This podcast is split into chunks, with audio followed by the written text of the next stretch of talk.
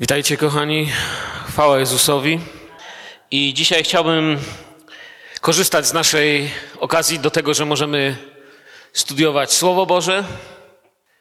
I chciałbym omówić z Wami list do Tesaloniczan. Ostatnio go czytam, ostatnio go studiuję, ostatnio się nad nim skupiam i sobie go tak po prostu dla siebie badam, wiecie. I pierwszym moim zaskoczeniem było, kiedy zacząłem studiować pierwszy list do Tesaloniczan, w jaki sposób ktoś, kto naucza Słowa Bożego innych, może tak słabo znać Słowo Boże.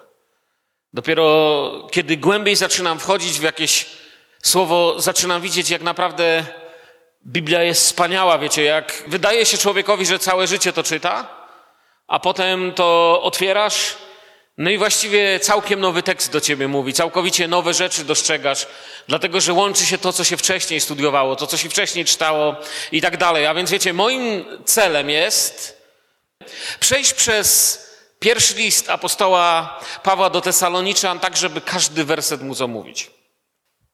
List do Tesaloniczan. Macie jakieś skojarzenia z tym listem? Mi się zawsze Tesaloniczanie kojarzyli z tymi, którzy czekają na Pana Jezusa. Czyli, żeby czekać na Pana Jezusa, trzeba wiedzieć, na kogo się czeka. I dlatego mnie ten list zaciekawił, i kiedyś zrobiłem sobie coś takiego, co namawiam tych, którzy mnie pytają, czasami ludzie mnie, w jaki sposób ja czytam Biblię. Ja mam czasami coś takiego, że robię sobie taki, taki tydzień, że codziennie czytam ten sam fragment. Na przykład codziennie czytam tylko te same dwa albo trzy rozdziały Słowa Bożego. I wiecie, jest niezwykłe, że codziennie głębiej we mnie wchodzą, codziennie bardziej się otwierają i w taki sposób również przeszedłem ten list. O czym mówi list do Tesaloniczan? Do kogo został napisany? Chciałbym Was tym zaciekawić, chciałbym, aby to były lekcje biblijne, które pozwolą Wam lepiej sobie czytać Słowo Boże, kiedy będziecie czytać. Wiecie, pierwsza rzecz, którą chcę Wam powiedzieć o liście Pawła do Tesaloniczan, został napisany około 50 roku. I wiecie o tym, że gdyby w Biblii ustawić księgi według czasu, kiedy zostały napisane, to pierwszą księgą Starego Testamentu byłaby księga Hioba, a pierwszą księgą Nowego Testamentu byłby właśnie ten list. Jest najstarszą księgą Nowego Testamentu, jaką mamy. Jest nawet starszy niż Ewangelie, które powstały później. Widzicie, zawiera też większość prawd, w które wierzymy. Nie tylko zawiera te prawdy, nie tylko jest takim spisem, spisem, że my wierzymy w to, w to, w to, w to, ale zawiera te prawdy w bardzo praktyczny sposób podane. Jest listem, który może bardzo pomóc Kościołowi w tamtych pomógł i w naszych czasach może pomóc, aby być Kościołem biblijnym, aby być Kościołem, który nawet jeżeli coś nam nie wychodzi, nawet jeżeli czasami mamy problemy, nawet jeżeli różne sytuacje musimy w życiu przejść, abyśmy wiedzieli tak naprawdę, w co wierzymy.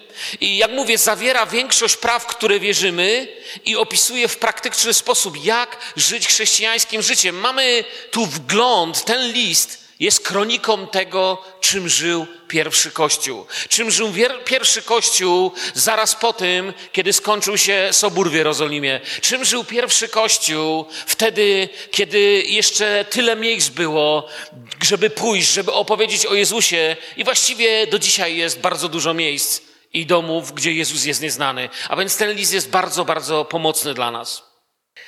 Chciałbym, byśmy z tego listu się uczyli, byśmy z tego brali poznanie. Do kogo pisze Paweł w tym liście? No powiemy, no do Tesaloniczan, tak.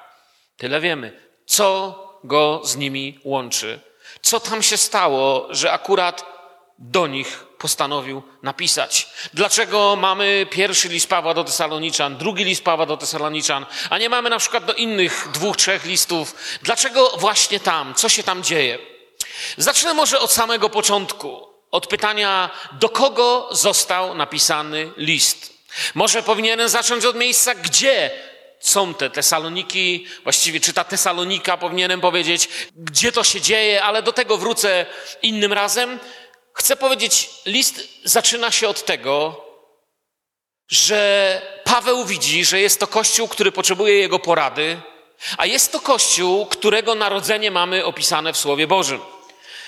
mamy opisane, jeżeli przejdziecie albo posłuchacie, przejdziemy do dziejów apostolskich, 17 rozdział, mamy opisane, jak urodził się tamten kościół, skąd się wziął, ponieważ tam urodził się nowy, świeży kościół, nowy zbór, czy jak dawniej mawiano, nowa gmina chrześcijańska.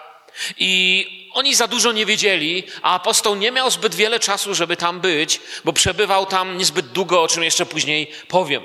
Przejdźmy do dziejów apostolskich, zobaczmy skąd się wzięli adresaci, czyli ci, do których list został napisany. A gdy przeszli przez Amfipolis i Apolonię, przybyli do Tesaloniki. Więc mamy wędrówkę tych, którzy głoszą Słowo Boże. Zaraz zobaczymy, kto to taki był. Gdzie była synagoga żydowska? Paweł zaś, według zwyczaju swego, poszedł do nich i przez trzy sabaty rozprawiał z nimi na podstawie pism, wywodząc i wykazując, że Chrystus musiał cierpieć i zmartwychwstać. Tym Chrystusem, mówił, jest Jezus, którego ja wam głoszę. I dali się niektórzy z nich przekonać i przyłączyli się do Pawła i Sylasa również wielka liczba spośród pobożnych Greków i niemało znamienitych niewiast. Tutaj widzimy pierwsza prawda, która nie ma nic wspólnego z dzisiejszym wykładem, że ludzie zadają pytanie, kto jest Chrystusem? Gdzie ja kiedyś, kiedy jeszcze nie czytałem Słowa Bożego, myślałem, że Pan Jezus ma na imię Jezus, a na nazwisko Chrystus. Ja myślałem, że to jest imię i nazwisko. Ja nie wiedziałem, że to jest tytuł. Tak, tak myślałem, wiecie. Większą część mojego życia, dopiero jak się nawróciłem i zacząłem studiować Słowo Boże, ktoś mi powiedział, że słowo Chrystus z języka hebrajskiego to jest Mesjasz. I oni zadają sobie pytanie, kto jest Chrystusem? Apostoł odpowiada, jest nim Jezus. My przyzwyczailiśmy się mówić Jezus Chrystus. A więc wracając do naszego tekstu, co robi Paweł? Paweł zgodnie ze swoim zwyczajem kieruje się do Żydów, kieruje się do synagogi i rozpoczyna głoszenie Słowa Bożego. Tyle widzimy. Pytanie drugie z tego tekstu, abyśmy widzieli, gdzie jesteśmy zawieszeni w kontekście, do kogo będzie pisany ten list. Co się zaczyna dziać? Dziać się zaczyna to, co powiedziałem. Rodzi się Kościół. Czyli rodzi się adresat naszego listu, ten, do kogo jest zaadresowany pierwszy list do Tesaloniczan. Rodzi się właśnie ten kościół. Kto, w, jaki sposób on się rodzi? Co się dzieje? Kto się przyłączył? Przyłączyli się Żydzi i Grecy, z czego w większości przyłączyli się Grecy, co jeszcze później powiem, bo to wynika z kontekstu Słowa Bożego. Co to oznacza? Skoro on głosił, Ludzie przyłączali się do Niego, zaczynali wierzyć w naukę, którą głosi, zaczynali żyć według tego słowa, żyć według tej obietnicy i wyznawali, że Jezus Chrystus jest Mesjaszem, jest Panem. Oznacza to, że ci, którzy Go przyjęli, mają prawo stać się kim? Dziećmi Bożymi. Oznacza to, że te dzieci Boże zaczynają tworzyć Kościół, o czym też jeszcze później powiem. Urodził się Kościół, Kościół Pana Jezusa w Tesalonice. W tym miejscu się rodzi. No i od tej pory co się dzieje? Od tej pory Paweł, Sylas żyli długo, szczęśliwie. Paweł zbudował tam sobie dom i nie mieli już żadnych kłopotów. Tak to było czy nie? Nie, tak nie było. Kościół nigdy nie jest obojętny dla otoczenia. Świat, czy książę tego świata dokładniej, i wpływy, które ma, nie spoczną, dopóki nasz Kościół nie pójdzie na samo dno, nie przestanie istnieć. I to dotyczy każdego kościoła, nie tylko naszego w sensie grudka, każdy kościół. Kościół nigdy nie jest obojętny dla otoczenia. To dotyczy kościoła w Tesalonice, dotyczy nas. Kościół dopóki jest, dopóki głosi imię Jezusa, dopóki, dopóty jest dla świata wielkim problemem. Statek ma spokój dopiero wtedy, kiedy już pójdzie na dno i spocznie na dnie. Wtedy już nie czuje sztormów. Wtedy fale przestają w niego uderzać. Ktoś kiedyś powiedział, że Kościół jest jak łódź unosząca się na wodzie, a świat jest jak świat. A woda, przepraszam, jest jak świat. Im więcej wody dostanie się do łodzi, tym gorzej dla łodzi. A jak się jej dostanie za dużo, to łódź się cała w niej pogrąży. Kościół jest w tym świecie jak łódź na wodzie. Im więcej świata dostaje się do nas, tym gorzej dla nas. Im go więcej, tym szybciej pójdziemy na dno. Kościół w Tesalonice miał to, co każdy kościół. Świat nie spoczął, dopóki nie zrobił mu dużych problemów. Kościół, który ma spokój. Wiecie, myślę, że kościół, który ma spokój, jest to kościół z ludźmi, którzy nie mają pokoju. Kościele, który ma święty spokój i nikt go nie zaczepia, to jest prawdopodobnie kościół, w którym ludzie nie mają w duszy pokoju, nie mają spokoju. Kościół, który ma spokój, ma ludzi bez pokoju. Kościół, gdzie nie ma grzeszników, oznacza, że grzesznicy zajęli w nim już wszystkie miejsca i nie chcą wpuścić innych grzeszników. Kościół, który nie ma grzeszników, oznacza, że jest pełny grzeszników i sam żyje w grzechu. Kościół, który jest atakowany, oznacza, że jest otwarty, że stoi w nim Jezus, że Duch Święty przez niego przekonuje świat, że Duch Święty świeci przez niego słowami Ewangelii i świadectwa. I taki był Kościół w Tesalonice. I czytamy dalej w dziejach apostolskich, jeśli dalej macie tam otwarte, ale Żydzi, powodowani zazdrością, dobrawszy sobie z pospólstwa różnych niegodziwych ludzi, wywołali zbiegowisko i wzburzyli miasto, a naszedłszy dom Jazona, usiłowali stawić ich przed ludem. Gdy zaś ich nie znaleźli, zawlekli Jazona i niektórych braci przed przełożonych miasta, krzycząc: Ci, co uczynili zamęt w całym świecie, przybyli tutaj, a Jazon ich przyjął. Wszyscy oni postępują wbrew postanowieniom cesarza, głosząc, że jest inny król Jezus. A lud i przełożeni miasta, gdy to usłyszeli, zaniepokoili się, lecz otrzymawszy od Jazona i pozostałych odpowiednie zabezpieczenie, zwolnili ich. Bracia zaś wyprawili zaraz w nocy Pawła i Sylasa do Berei. Ci, gdy tam przybyli, udali się do synagogi Żydów, którzy byli szlachetniejszego usposobienia niż owi w Tesalonice. Przyjęli oni słowo z całą gotowością i codziennie badali pisma, czy tak się rzeczy mają. Wielu też z nich uwierzyło, również niemało wybitnych greckich niewiast i mężów. Ciekawe, ciekawe, celowo poszedłem, bo to jest ciekawe, wiecie, jeszcze dalej do Berei. A więc mamy w Tesalonice rozpoczynają się bunty przeciwko temu kościołowi, rozpoczyna się taki atak na niego. Bracia widzą, że jest źle i muszą wyprawić szybko Pawła i Sylasa. W nocy, pod osłoną nocy, tamci odjeżdżają i celowo przeczytałem dalej, bo chcę wam powiedzieć, z jednej strony przyszli do Tesaloniki, no i można by było powiedzieć, dostali za swoje, prawda? Ale zwróćcie uwagę, kiedy poszli dalej do Berei, wcale nie powiedzieli, wow, to już nam przeszło głoszenie, dalej nie głosimy. Wiecie, Paweł to był stary recydywista. Wiecie, kto jest recydywista? To jest przestępca, którego zamykają do więzienia za coś, a on wychodzi i od razu jak wychodzi robi dokładnie to samo. Pawła za Ewangelię prześladowano, ale kiedy go tylko puszczano, on wychodził i robił dokładnie to samo. I idzie do Berei i dużo, dużo dalej. Gdybyście czytali dzieje apostolskie, bardzo trudne chwile przechodzą. Ale my wracamy do Tesaloniki.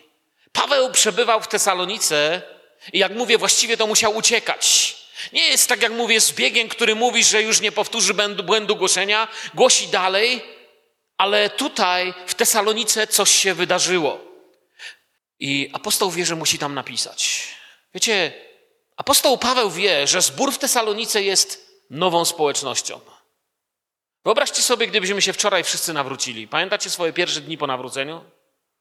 Gdybyście się wszyscy wczoraj, ja i wy nawrócili, to dwie rzeczy byłyby inne niż są dzisiaj. Pierwsza, że nie wiedzielibyśmy prawie nic ze Słowa Bożego. A druga, że prawie każdy dzisiaj z nas przyprowadziłby jeszcze kogoś, bo by nam zależało. Ale nawróciliśmy się dawno temu i nie robimy tego, rozumiem. A więc gdybyśmy się tylko co nawrócili, apostoł Paweł musiałby albo jakiś inny biskup napisać nam list. Musiałby do nas coś napisać. Musieliby tu przysłać kogoś, kto by wiedział, co robić, no bo my byśmy tu siedli nie wiem, dałbym mikrofon bratu albo brat mi, ja bym tu usiadł i mówił, wiesz co, a co mam robić teraz? On by powiedział, wiesz, nie wiem, yy, masz jakiś papirus, przeczytaj go.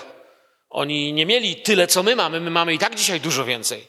A więc Paweł wie, że zbór w Tesalonice jest nową społecznością, nie mają doświadczenia, nie mają wsparcia i prawdopodobnie jest to jeden z powodów, dlaczego do nich pisze. Chce ich wzmocnić w wierze, w poznaniu, ale też wie, czym żyją.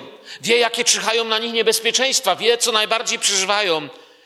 Wiecie, jak już powiedziałem, ten list pokazuje nie tylko, kim jesteśmy, jak żyć, ale również pokazuje, dokąd zmierzamy i najważniejsza rzecz, pokazuje, jak to wszystko się skończy.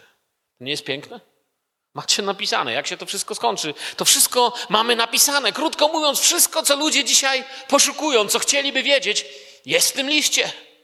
Dlatego pierwszy Tesaloniczan porusza tak wiele niesamowitych prawd wiary. Przez całe ostatnie wieki był wielką ostoją dla Kościoła, który poszukiwał prawdy, który chciał wiedzieć, co jest i co będzie, który chciał wiedzieć, jaka jest nauka apostolska. Tam to wszystko się znajduje. Wiecie, tak jak na przykład list do Rzymian i do Galacjan, to są podstawy nauki o czym? O zbawieniu, o łasce, o zbawieniu z wiary, nie z zakonu i tak dalej. Tak pierwszy Tesaloniczan, wiecie co to jest pierwszy list do Tesaloniczan? On się nie powinien nazywać pierwszy list do Tesaloniczan, tylko mała szkoła biblijna apostoła Pawła.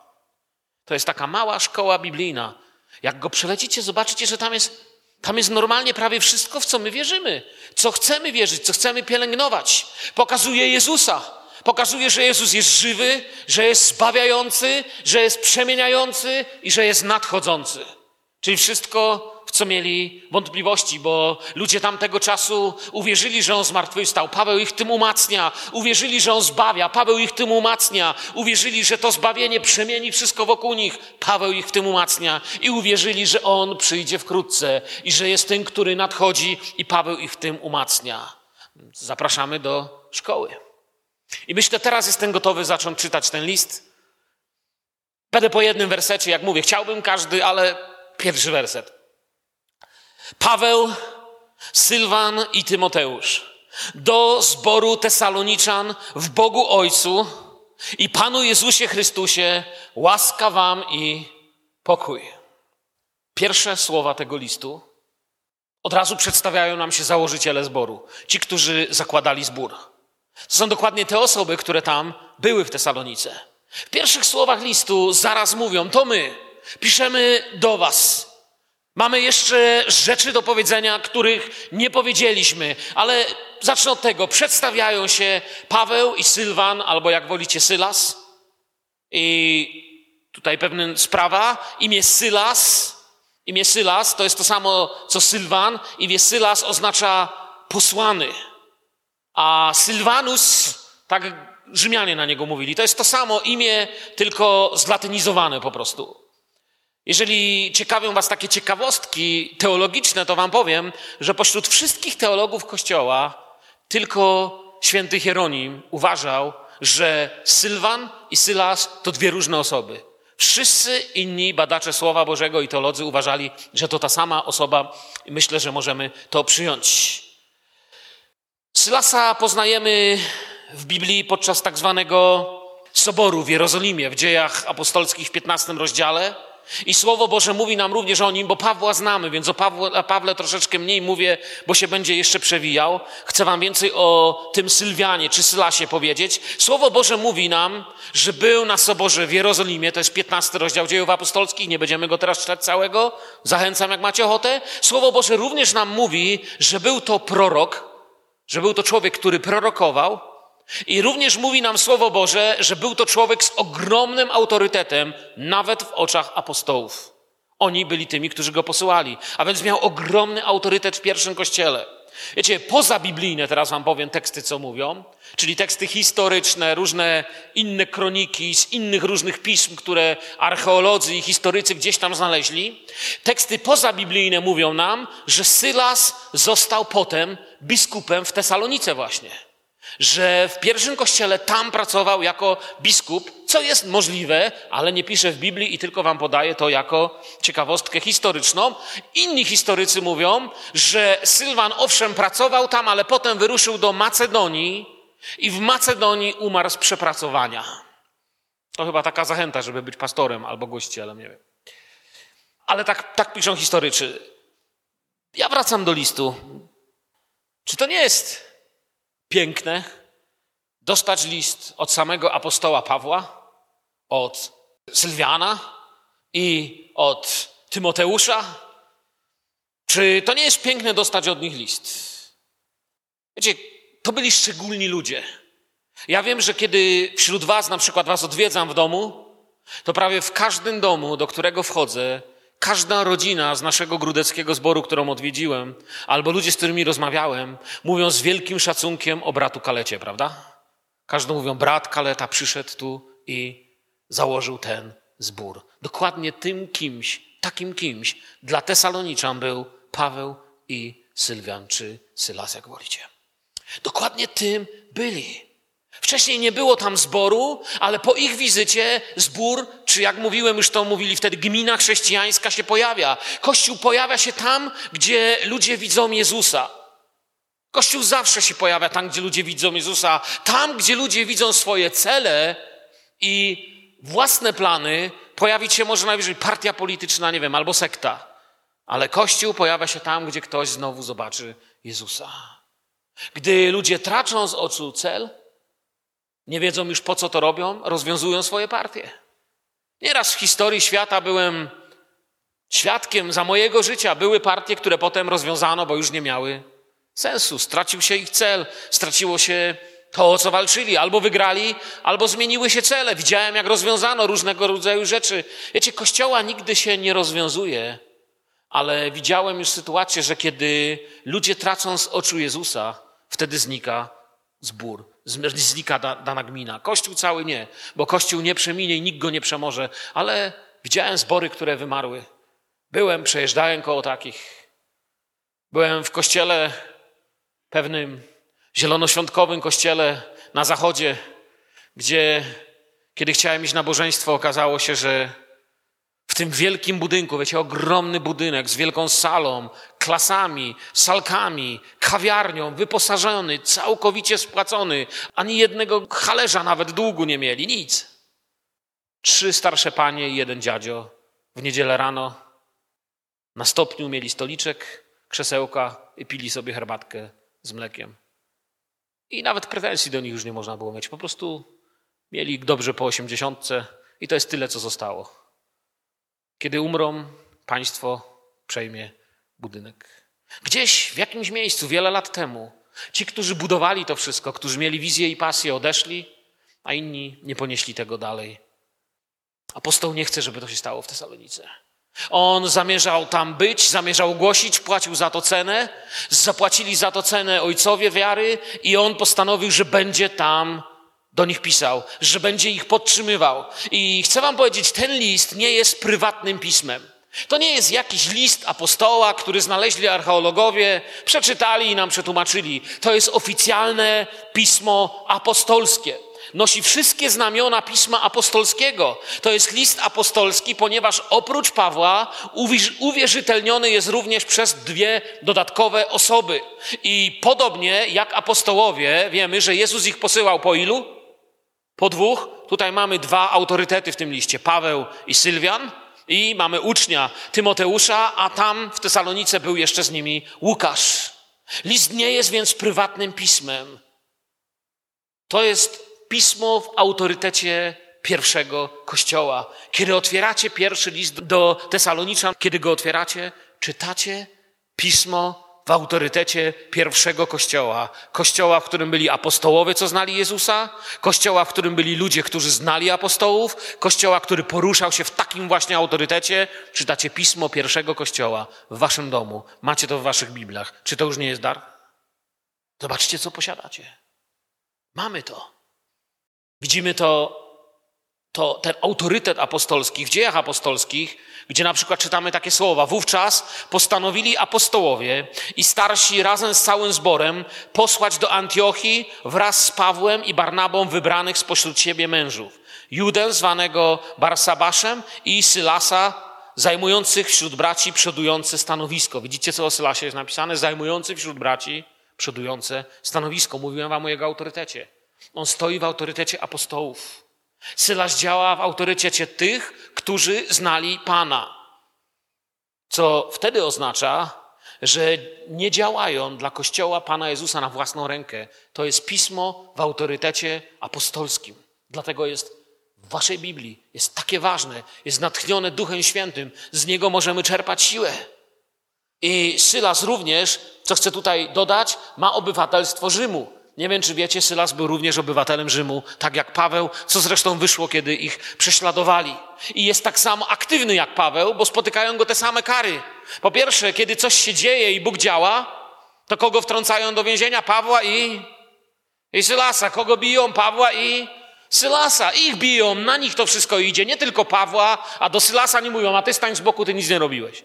Nie, obydwoje zbierają tak samo, porówno, w tym samym autorytecie i obydwoje nagle ogłaszają że ci, którzy ich bili, popełniają wielki błąd, ponieważ pobili obywateli Rzymu. I ani do jednego, ani do drugiego nikt nie ma wątpliwości, że są to prawdziwi również Rzymianie, oprócz wszystkiego innego. Czym są, ale to nie jest teraz nasz temat.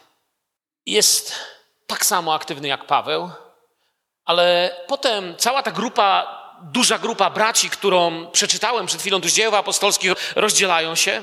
Wiemy, że Barnaba idzie w swoją stronę, następuje pewne rozdzielenie działań i to też nie jest dzisiejszy nasz temat, ale Paweł rusza w drogę razem z Sylasem.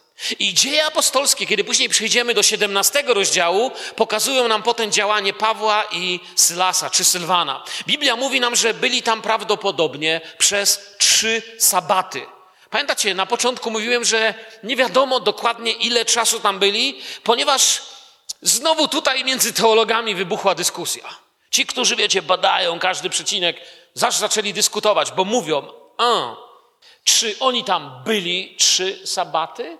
Czy też zapis mówi jedynie, że mieli szansę przez trzy sabaty tam głosić? Tego nie wiemy. Czy chodzi o trzy sabaty, czy jedynie Paweł głosił tam trzy sabaty, a może był dłużej wśród Tesaloniczan? Wiemy, że muszą uciekać i przenoszą się, co czytaliśmy w dziejach apostolskich. Teraz mówię o adresatach, a więc Paweł, Sylas i nadawcą listu jest również kto? Mamy to w słowie napisanym. O kogo jeszcze czytaliśmy? Jest Tymoteusz, młody Tymoteusz. Uczy się przy Pawle i jest doskonałym przykładem działań Kościoła. Tak powinien działać Kościół.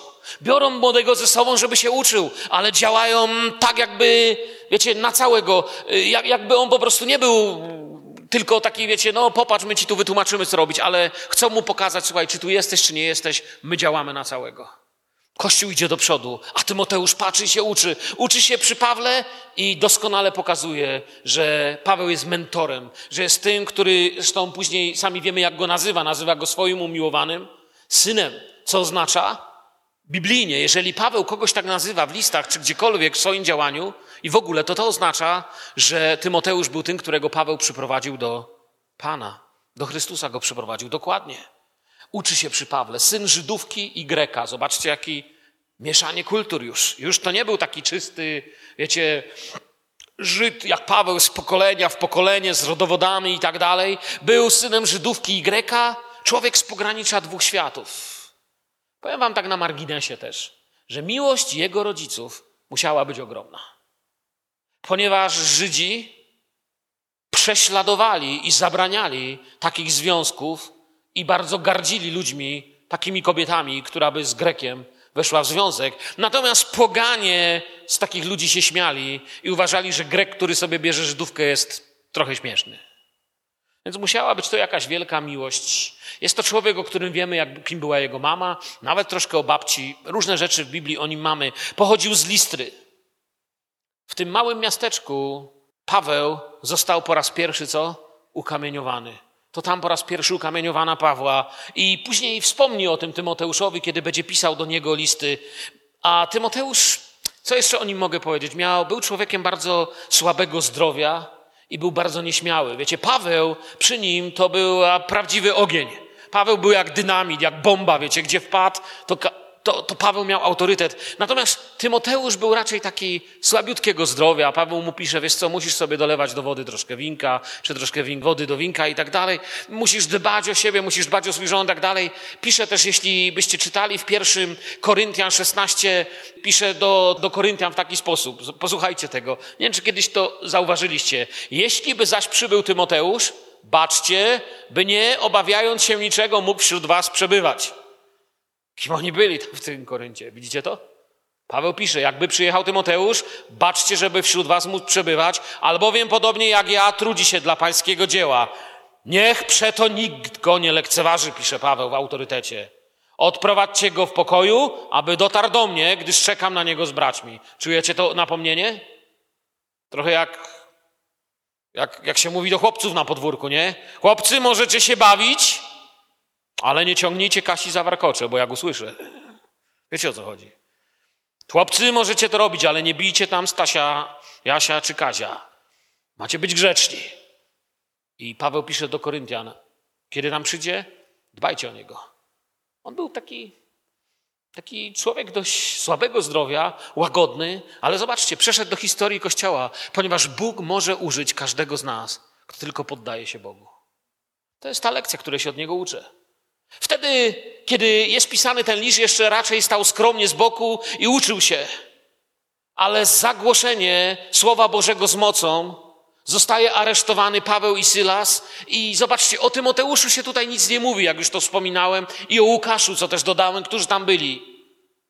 Paweł, jak powtarzam się, może mówi do niego umiłowany synu, ponieważ właśnie Tymoteusz w nim rośnie, uczy się, przebywa cały czas z nim.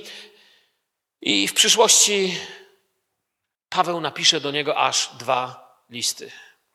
Tymoteusz zostanie też biskupem w Efezie. Też tego nie wiemy na pewno. Podobno zostanie biskupem w Efezie. Jeśli tak, teraz znowu wam powiem taką ciekawostkę teologiczną. Lubicie ciekawostki? Znowu jest coś, co pojawia się w komentarzach i wczesnego chrześcijaństwa, i późniejszych. I filozofowie Kościoła, i historycy Kościoła, i teolodzy zaczynają się bawić jedną rzeczą, bo mówiąc tak, jeśli rzeczywiście, jak mówią niektóre dowody, Tymoteusz został biskupem Efezu, a jak wiemy, objawienie Jana mówi do anioła zboru w Efezie, że bardzo dobrze działał, ale mam mu za złe, że utracił gdzieś. Coś stracił, tak? Pierwszą miłość? Coś utracił. Odstąpił od swojej pierwszej miłości, choć początek miał dobry. I niektórzy mówią, a może to jest o nim? Tylko jeszcze raz wam mówię, to nie piszę w Biblii. To wam mówię z takich różnych historycznych pisemek, gdzie zastanawia, o kogo chodzi tam w objawieniu. A może to w ogóle nie chodzi o żadnego człowieka? Rozmyślają, są tacy, co lubią o tym myśleć. To nie jest nasz problem. Jeszcze raz mówię, to jest ciekawostka. To jest Tymoteusz. Paweł, Sylwian, Tymoteusz. Adresaci listu tym są. Tymoteusz ginie pobity na śmierć za krytykowanie pogańskich orgii w Efezie. Tak również mówią historyczne dokumenty, pisma, podania. Nie mamy w dziejach apostolskich opisanej śmierci Tymoteusza. Nie jest to prawda, przez którą będziecie zbawieni, bo zbawieni jesteśmy wiary, przez wiary, przez Pana Jezusa Chrystusa. Amen. Ale jest to ciekawostka historyczna. Podobno podczas jednego z pogańskich świąt wszędzie są orgie i Tymoteusz bardzo ostro występuje wtedy przeciwko tym orgiom, przeciwko temu wyuzdaniu pogańskiemu, za co zostaje wyciągnięty z domu i pobity tak mocno, że pomimo, że bracia się nad nim modlą, robią mu opatrunki, umiera. Ale to jest tylko historyczne pisemka, apokryficzne różne dokumenty. Nie wiemy tego na pewnie. Idziemy dalej. Paweł i Sylas i Tymoteusz piszą do, do kogo piszą? Do kościoła. Jak już Wam powiedziałem, to pierwszy chrześcijański dokument i pierwszy chrześcijański dokument używający w ten sposób tego słowa. Jak powiedziałem, gdyby ustalać Nowy Testament w kolejności, to pierwszy list do Tesaloniczan byście mieli na samym początku. I teraz mamy tych adresatów, którzy piszą, że to Paweł, Sylwian i Tymoteusz do kościoła. Do kościoła. To jest też słowo, które nam coś mówi. Pierwszy raz używa się słowa, które później wiele razy jako wierzący usłyszymy. To jest greckie słowo, które wszyscy prawie na tej sali znacie, słowo eklezja. Kto z was nie słyszał? Jedno z popularniejszych greckich słów, nawet nie trzeba greki znać, znają go ludzie. Słowo to pochodzi od słowa echkaleo, które dokładnie oznaczało wołanie, zwoływanie spoza. Takie było znaczenie tego słowa. U Greków natomiast oznaczało zwołane zgromadzenie. Pochodziło z czasów demokracji ateńskiej i gdzieś na placu lub w jakimś urzędowym budynku ktoś zwoływał ludzi w jakiejś sprawie. Ludzie, którzy się zebrali, byli nazywani eklezja. Zgromadzenie, zwołane. To są zwołani. I eklezja w tamtych czasach, w demokracji ateńskiej, decydowała o najważniejszych sprawach, opiniach, co będzie dalej. I teraz słowo hebrajskie, jakie tu się używa, celowo wam do czegoś tu zmierzam, jest niesamowite, wiecie. Ono w swoim znaczeniu oznacza wołanie z zewnątrz. Skądś z głębi, ze środka ktoś woła. Żydzi mieli swoje Beit Kneset, czyli dom zgromadzeń. Od tego słowa powstało potem słowo, które znacie, słowo synagoga. Synagoga oznaczała dokładnie to samo dom zgromadzeń. I to nam mówi, kim jest Kościół. Kościół jest zgromadzeniem tych, którzy co? Usłyszeli. Tych, którzy usłyszeli. Zgromadzeniem tych, których ktoś wołał i którzy tego kogoś usłyszeli, a tym kimś w moim i Twoim życiu był Bóg. Tu nie masz żadnej zasługi. Wszyscy tu jesteśmy zebrani i żaden z nas nie może wstać i powiedzieć z powodu mnie, wy jesteście zbawieni. Tak? Może ktoś z nas wstać i to powiedzieć? Nie. Wszyscy usłyszeliśmy, Biblia mówi i Duch Święty mówi w liście do Hebrajczyków, a Jahwe mówi w Starym Testamencie, dziś, kiedy głos Jego usłyszycie. I wiemy, że chodzi tu od Boga. Bóg jest tym, który woła, który nas wezwał, który nas powołał. Wspólnota ludzi do kościoła piszą, do wspólnoty ludzi zwołanych przez Jezusa, przez Jego powoła powołanie, usłyszeli Jego głos i zgromadzili się. To, co się zgromadziło, to jest Kościół, Eklezja. Eklezja się zgromadziła w Tesalonice i do Tesaloniki. Apostoł, który widział Jezusa. Człowiek, który ma autorytet w oczach apostołów i ich uczeń piszą list, żeby wiedzieli, jak żyć. A my mamy przywilej przez Ducha Świętego mieć list dzisiaj na naszych kolanach tutaj. I to nam też mówi, kim jest Kościół. Kościół, zgromadzenie tych, co usłyszeli bez zasługi innego człowieka. Wszyscy usłyszeliśmy ten sam głos. Jezus gdzieś nas kiedyś wezwał. Każdy wierzący wie, że kiedyś usłyszał. Nie ma takiego wierzącego, co mówi, ja to właściwie nie wiem, czy ja jestem nawrócony, czy nie. Jak ktoś nie wie, to raczej nie jest nawrócony. Nie da się zmienić kierunku jazdy świadomie, wyznając Jezusa swoim Panem, wyznając Mu swoje grzechy i nie chcąc tego nie zauważyć. Przeczytam Wam pewien cytat z Augustyna. Wiecie, kto to był Augustyn? Jeden z pisarzy Kościoła, z filozofów Kościoła, z nauczycieli Kościoła. Bracia, jesteśmy pewni, cytuję Augustyna, że każdy posiada Ducha Świętego w takim stopniu, w jakim miłuje Kościół Jezusa. Paweł, Sylas i Tymoteusz do Kościoła, do tych, co miłują ludzi, miłują Boga, a są tam, ponieważ sam Bóg Święty ich powołał i wezwał na jedno miejsce. Zwołani przez Boga ludzie widzą siebie, ale nie widzą Boga. A Bóg do nich mówi, jeżeli nie miłujesz brata, którego widzisz, jakże możesz miłować Boga, którego nie widzisz. Mają jednak dbać o tych, którzy zgromadzili się obok nich, dbają o siebie, troszczą się o siebie, a ci, którzy ich, których Bóg użył, by ich zawołać, którzy ich powołali tam do bycia Kościołem prze, jako Boże narzędzia, piszą do nich list. Nikt w tym zgromadzeniu, w tej eklezji nie może być bardziej dumny niż inni. Każdy z Was jest takim samym grzesznikiem jak ja i jak Ty. Wszyscy zgrzeszyliśmy. Wszyscy jak owce zbłądziliśmy i każdy z nas na swoją drogę zboczył. Wszyscy zgrzeszyli i pozbawieni są chwały Bożej. Wszyscy to znaczy wszyscy. Wszyscy to nie znaczy 95%. Wszyscy to znaczy wszyscy. Pan ich zawołał. I to jest Kościół. I nikt tu nie może być bardziej dumny. Wszyscy usłyszeliśmy wołanie, w którym Bóg wołał: Jesteś w drodze na śmierć, chcecie uratować, zgromadźcie się. Ci, którzy mnie słyszycie, zgromadźcie się. Mojżesz zawołał do swojego narodu: Zgromadźcie naród wokół skały. A Paweł nam potem wyjaśnił: A skałą tą był Chrystus. Kościół został wezwany, by się zgromadzić, i to jest eklezja. I do takiego kogoś jest ten list. Jesteś częścią czegoś cudownego, jesteś częścią mistycznego, niewidzialnego ciała, organizmu, siły, wspaniałości, czegoś, co jest w drodze do Królestwa Bożego, gdzie już śmierci nie będzie ani łez, ani narzekania, ani smutku. Oto czym jesteście na całym świecie ludzie słyszący ten głos stają się kościołem. Jest więc jeden kościół, bo ten sam głos woła, zwołany przez tego samego zbawcę, dlatego i my możemy korzystać z tego listu, chociaż jest do Tesaloniczan, bo też jesteśmy kościołem. Dalej Paweł pisze, przeczytałem Paweł, Sylwian i Tymoteusz do zboru w Tesalonice i dalej co piszą? W, do jakiego zboru? Do kościoła, do zboru. W Bogu Ojcu i Panu Jezusie Chrystusie łaska wam i pokój.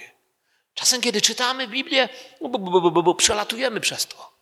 Wiecie, ile Duch Święty dziś do was chce powiedzieć? Duch Święty chce, żebyście poszli do domu i mieli to w sobie. Żeby w sercach niektórych nas pojawiło się zamyślenie, a może nawet smutek. Gdzie dzisiaj jest modne mówić, że Duch Święty jest po to, żeby nam się lepiej tańczyło, ale Biblia mówi, że jest też smutek od Boga, który prowadzi do opamiętania. Może niektórzy z nas potrzebują zobaczyć, kim naprawdę jesteśmy. I to jest właściwe miejsce. Gdzie był zbór? Gdzie był ten Kościół? Był w Bogu Ojcu i w Panu Jezusie Chrystusie. Łaska wam i pokój. Oto gdzie był ten zbór. Oto w kim trwał. W Tesalonice powiecie, czyli na mapie, ale na mapie byli tylko chwilę. Na mapie jesteśmy w grudku tylko chwilę. Nawet nie wiemy, czy w przyszłym tygodniu wszyscy tak jak tu jesteśmy, dalej będziemy w grudku.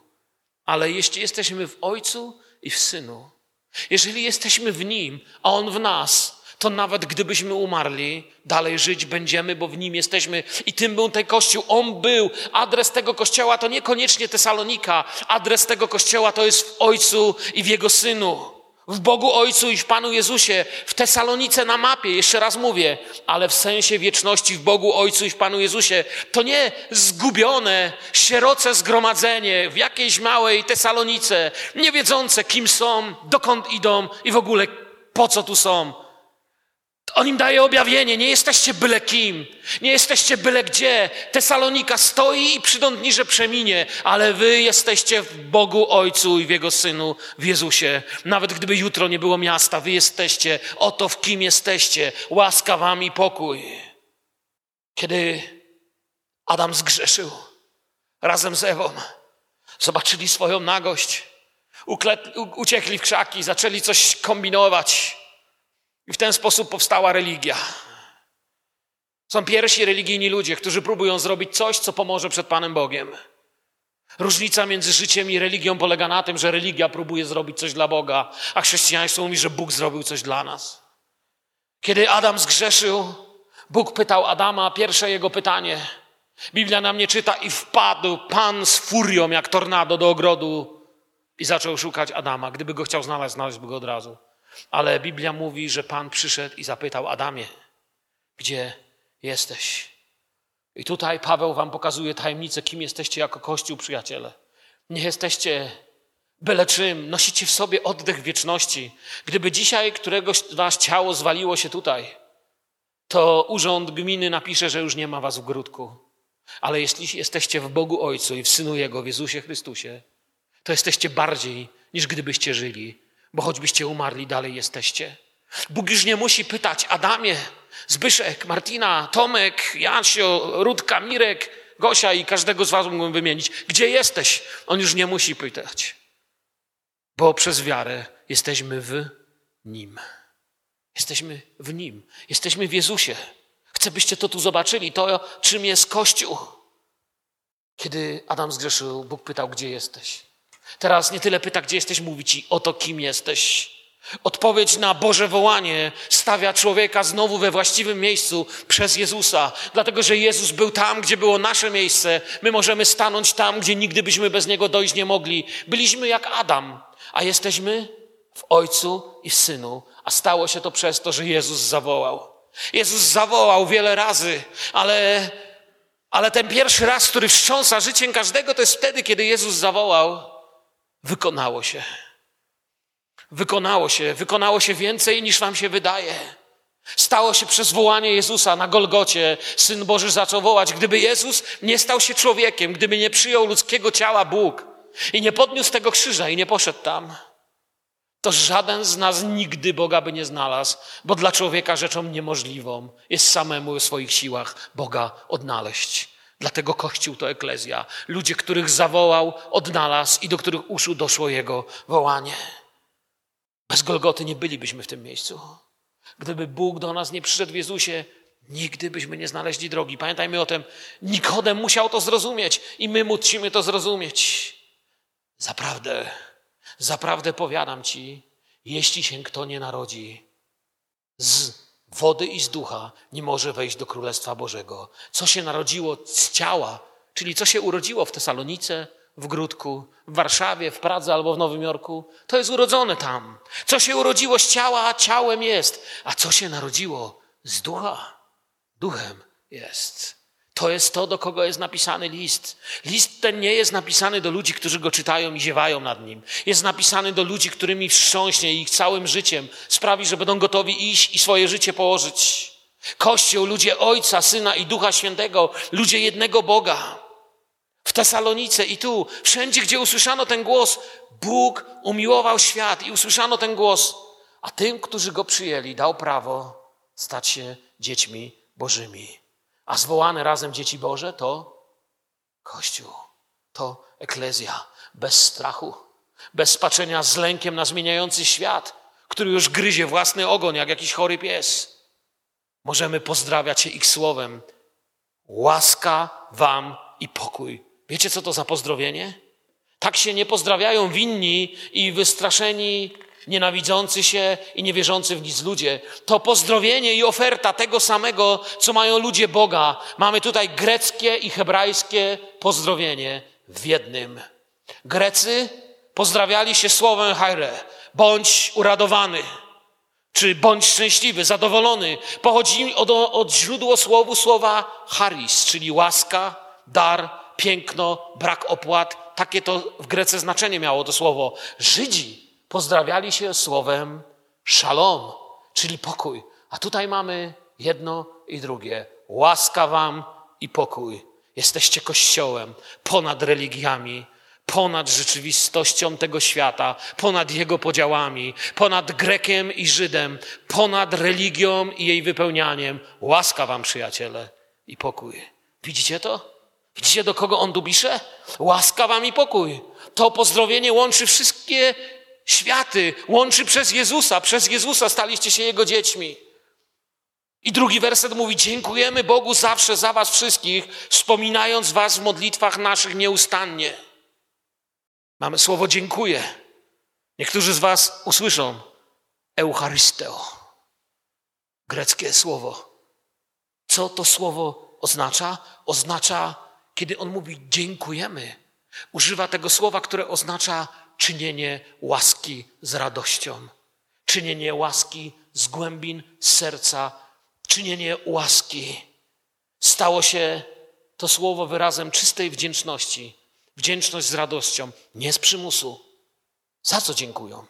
Za Kościół. Kim jest Kościół? Mówiłem. Za jaki Kościół? Który od bożków nawraca się do Boga żywego i zaczyna naśladować Jezusa i czeka na Jego przyjście, bo tym jest Kościół w Tesalonice. Nawraca się od bożków do Boga żywego. Tak jest napisane w tym liście. Później innym razem przestudujemy to słowo. Od bożków do Boga żywego. To nam mówi, że tam musiało być wielu pogan, no bo Żydzi nie mieli problemu z nawróceniem się od bożków. Problem Żyda polegał na przyjęciu Mesjasza. On o Bogu wiedział i religię znał. Natomiast tu też będą tacy, co się nawrócili od bożków, ale jedni i drudzy, łaska wam i pokój, czekają na Pana. Dziękuję apostoł i sługa Kościoła i uczeń Kościoła za to, jak wśród nich się pracowało i jak te saloniczanie przyjęli głoszone słowo. O tym nam mówią, będą mówić kolejne wersety. Cały list jest pełny wdzięczności. Szczególnie pierwsza jego połowa jest pełna wdzięczności. Jest cała tym Eucharysteo. Jest, y, jest inni niż nastawienie naszych czasów. Nastawienie naszych czasów to jest. I ja nawet w sobie to widzę. Patrzę na świat i widzę, czuję to w sobie. Jest pełne pretensji i niewdzięczności. Nasze życie rzadko mówi, Boże, dziękuję Ci. My częściej mówimy, Boże, to mi się nie podoba, tamto mi się nie podoba, tego nie chcę, tego nie lubię. Ale ich, oni to są zupełnie inni. Wdzięczni ludzie są pocieszeniem i światłem dla każdych czasów.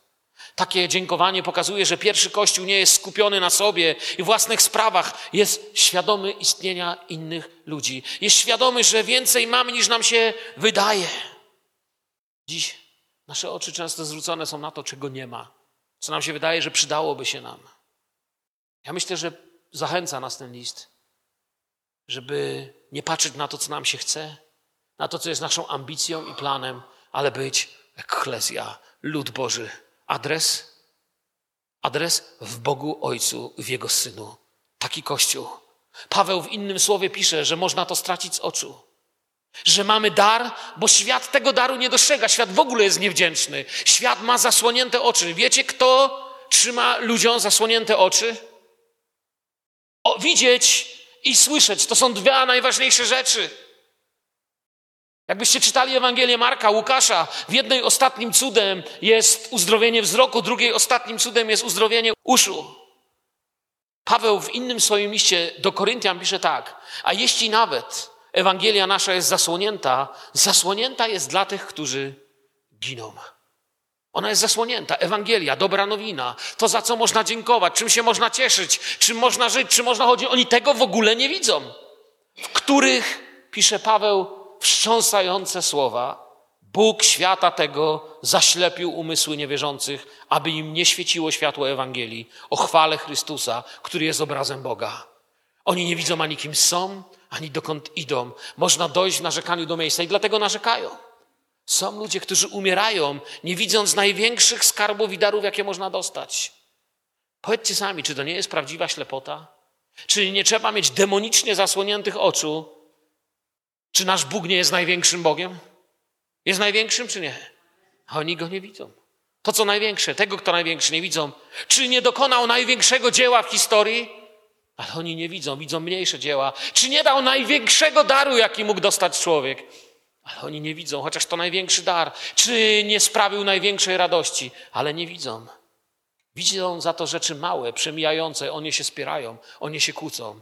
Ale Paweł pisze do tych, którzy są w Bogu i w Jezusie. Pisze do Kościoła, do ludzi Jezusa. Za to ryzykuje życiem. Paweł, który im dziękuje i sprawia, że tamci się czują szczęśliwi. U innych ludzi inni ziewają, mówią, ja nie wiem. I dalej Paweł pisze, tylko ten werset skończę i dalej nie będę szedł. Dziękujemy Bogu zawsze za was wszystkich, wspominając was w modlitwach naszych nieustannie. Słowo zawsze. Boża wdzięczność. To nie jest słomiany ogień. Wiecie, co to jest słomiany ogień? Podpalił wam się kiedyś stuk siana? Siano się pali, jak nie wiem, ale pali się krótko. Boża wdzięczność to nie jest słomiany ogień. Tak jak cały czas trwamy w Jezusie, tak trwa w nas wdzięczność za Kościół, za zbawienie, za braci, za siostry. Im mniej w nas wdzięczności, to jest taki dla nas wskaźnik trwania w Chrystusie. To, czym dziś wielu gardzi i odrzuca, będą kiedyś o tym marzyć, żeby jeszcze przez sekundę móc się na to popatrzeć. To, co jest dziś w zasięgu każdej ręki, to, co dzisiaj niektórzy mówią, a, i idą do domu. Przyjdzie dzień, że będą błagać, żeby jeszcze jedną sekundę, jeszcze jeden, jedną kropelkę, jeszcze chociaż troszeczkę móc. Nie patrzmy na Kościół, jakby Bóg popełnił pomyłkę. Ja wiem, że kiedy patrzycie na mnie, może niektórzy z Was niekoniecznie, nie wiem, może nie lubicie mnie, nie przepadacie, albo kogoś innego, myślicie sobie, Bóg się chyba pomylił, On w kościele. Coś Wam powiem, Bóg się nie pomylił ani z Tobą, ani ze mną. To my się mylimy, jeśli nie mamy wdzięczności i miłości w sobie. Bóg się nie pomylił z tą osobą, która ci się wydaje gorsza od ciebie. To ty się mylisz, że w ogóle ktoś mógłby być gorszy od ciebie. To jest wielka pomyłka, bo Jezus tego tak wcale nie widzi. Nie patrzmy na Kościół, bo to będzie nasza wielka pomyłka, jeśli tak na niego spojrzymy. Patrzmy na Kościół jak na wybranych, na eklezję, w Ojcu, w Synu. To jest Kościół, to dostrzegaj, to głoś. Wiecie, niewdzięczność to jest stan tego świata. Ten świat jest zanurzony w niewdzięczności. Wdzięczność to jest stan Kościoła. Usłyszeliście mnie? Świat jest zanurzony w niewdzięczności. Kościół jest zanurzony we wdzięczności. I im bliżej, się zbliż, im bliżej jest końca wszystkich rzeczy, które nazywamy dziś, tym bardziej ten stan się będzie powiększał. Świat będzie coraz bardziej zgorzkniały, wściekły i zły, a Kościół coraz bardziej wdzięczny, zapatrzony w górę i nie mogący się doczekać na to, co nadchodzi. Im bliżej przyjście Pana, tym bardziej świat będzie tonął w marudzeniu niewdzięczności, a Kościół będzie wdzięczny za to, co się dzieje. Słyszycie to? Paweł pisze: Dziękujemy Bogu zawsze. Za Was wszystkich. Paweł nie mówi dziękuję, wiecie, ja nie wiem, no tak dziękuję Bogu, wiecie, tak jak my się czasem modlimy, Panie Boże, dziękuję. Nie, on mówi, ja wiem za co ja dziękuję. Za Was wszystkich dziękuję. Nie za cokolwiek. Nie próbuję być grzeczny. Ja naprawdę za Was dziękuję. Jest wdzięczny za Kościół, za każdego z nich, nie za tych lepszych. Wiecie, kiedy się dziękuję? Ja myślę, że wiecie, wszyscy kiedyś dziękujemy, prawda? Każdy z nas dziękuje. Dziękuję się wtedy, kiedy się coś dostanie. Nikt nie dziękuje za to, że go napadną i że dostał to, czego nie chce, tylko to, czego pragnie, co mu przynosi przyjemność. Żaden człowiek nie zostanie napadnięty w ciemnej ulicy, pobity, zabiorą mu portfel, on nie krzyczy, hej panowie, panowie, dziękuję, jeszcze tu mam gotówkę, proszę. Nikt tak nie robi. Nie jesteśmy wdzięczni, jesteśmy załamani, że nam się to dzieje. Wdzięczność jest wynikiem tego, że dostajemy coś, co sprawia nam wielką radość. Prawdziwa wdzięczność. Nie zawsze widzimy, że to jest dobre. Czasem nasze dzieci nie widzą. Żona zrobi dobre jedzenie, a dzieci mówią, nie chcę tego. I nie będzie ci jadł, bo nie widzi. Ale kiedy lubi, to je i jest zadowolony. Dziękujemy wtedy, kiedy jesteśmy wdzięczni, chcemy czegoś. I Paweł chce tego kościoła, chce jego rozwoju, chce jego życia i dziękuję, wspominając Was w modlitwach naszych nieustannie. Adresatem podziękowań jest Bóg. Rozmowa z Bogiem to modlitwa. A oni ciągle Bogu mówią o Tesaloniczanach. I nie wiem, ile mówimy Bogu o naszym zborze, o innych zborach.